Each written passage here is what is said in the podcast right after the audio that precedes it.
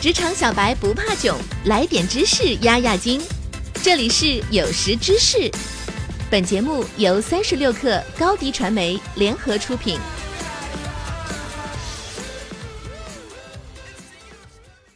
本文来自三十六克编译组，编辑郝鹏程。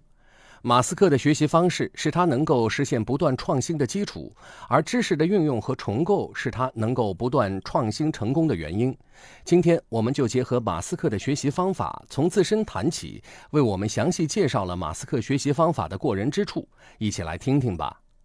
多年前，我曾在 Google Play Store 中开发过一个 APP，我开发的产品也算是在同一类别的应用中引领一时的潮流。但是和马斯克曾经开发的产品比起来，就显得暗淡了。相比于马斯克当时开发的过程，我和他走了一条完全相反的开发道路。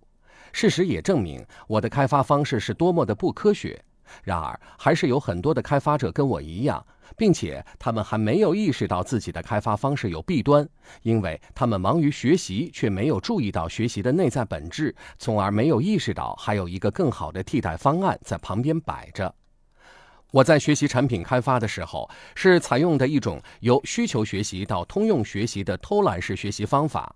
在学习 Java 通用库之前，先学习的安卓专用库；我在学习如何实现基本功能之前，先学习如何调用复杂的部件。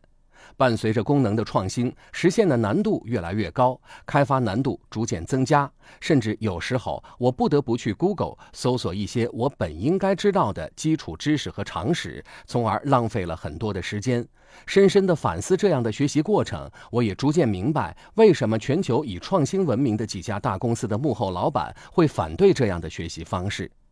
当我准备探索一种新的学习方式的时候，看到马斯克给大家的建议。他总是建议学习应该从基础上开始，知识体系就像是一棵树，有叶子、果实、树干和根。马斯克认为，学习应该遵循树的自然生长规律，先得生长出根，然后长出树干，再抽出新芽。反思我在学习的过程中，我是根据应用的需求进行学习，相当于我在长出枝干之前已经抽出了新芽。根据需求的学习，学习的内容较窄，这样就会造成基础学习不够深入，自然就需要不断的返工去学习更多的基础知识，来丰富知识树上的树干。按照马斯克的学习建议，我重新调整了 A.P.P 开发的顺序，把学习系统组成和工作原理、了解系统的硬件特征和软件特性放在最开始的位置。看到这样的学习方式，你是否明白了为什么马斯克会与众不同呢？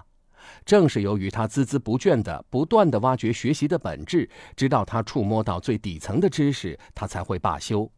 这样的学习方式不是一个简单的事儿。这样的学习方式需要消耗大量的时间和耐心，就像你要了解特斯拉的重要性，就要了解交通发展的全部历史才可以。但是，这样一种学习方式是一种一次性投资的学习方式，正如磨刀不误砍柴工一样，欲先利其事，必先利其势。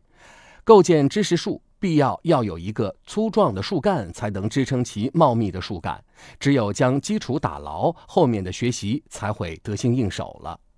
这样的学习方式是马斯克能够实现不断创新的基础。知识的运用和重构，就是他能够不断的创新成功的原因。随着特斯拉卡车的诞生，马斯克宣布要重新设计一个新的卡车。这就像学习，再一次从最底层开始，一点点的积累，逐渐丰富产品的设计思路，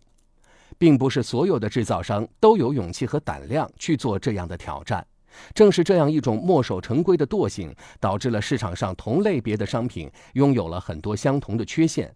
正是由于马斯克以及乔布斯等人这样敢于把画板清空、重新设计的勇气，才有了现在酷炫的 iPhone 手机以及上天的特斯拉汽车。正是这样造就了他们的不凡。所以，如果我们也想自主创新，或许把原有的设计图擦掉，重新开始设计一下，未尝不是一个好的主意。好了，本期节目就是这样，我们下期不见不散。一手商业资讯，精准创业风口，专属职场锦囊，尽在三十六课 APP，快来下载吧。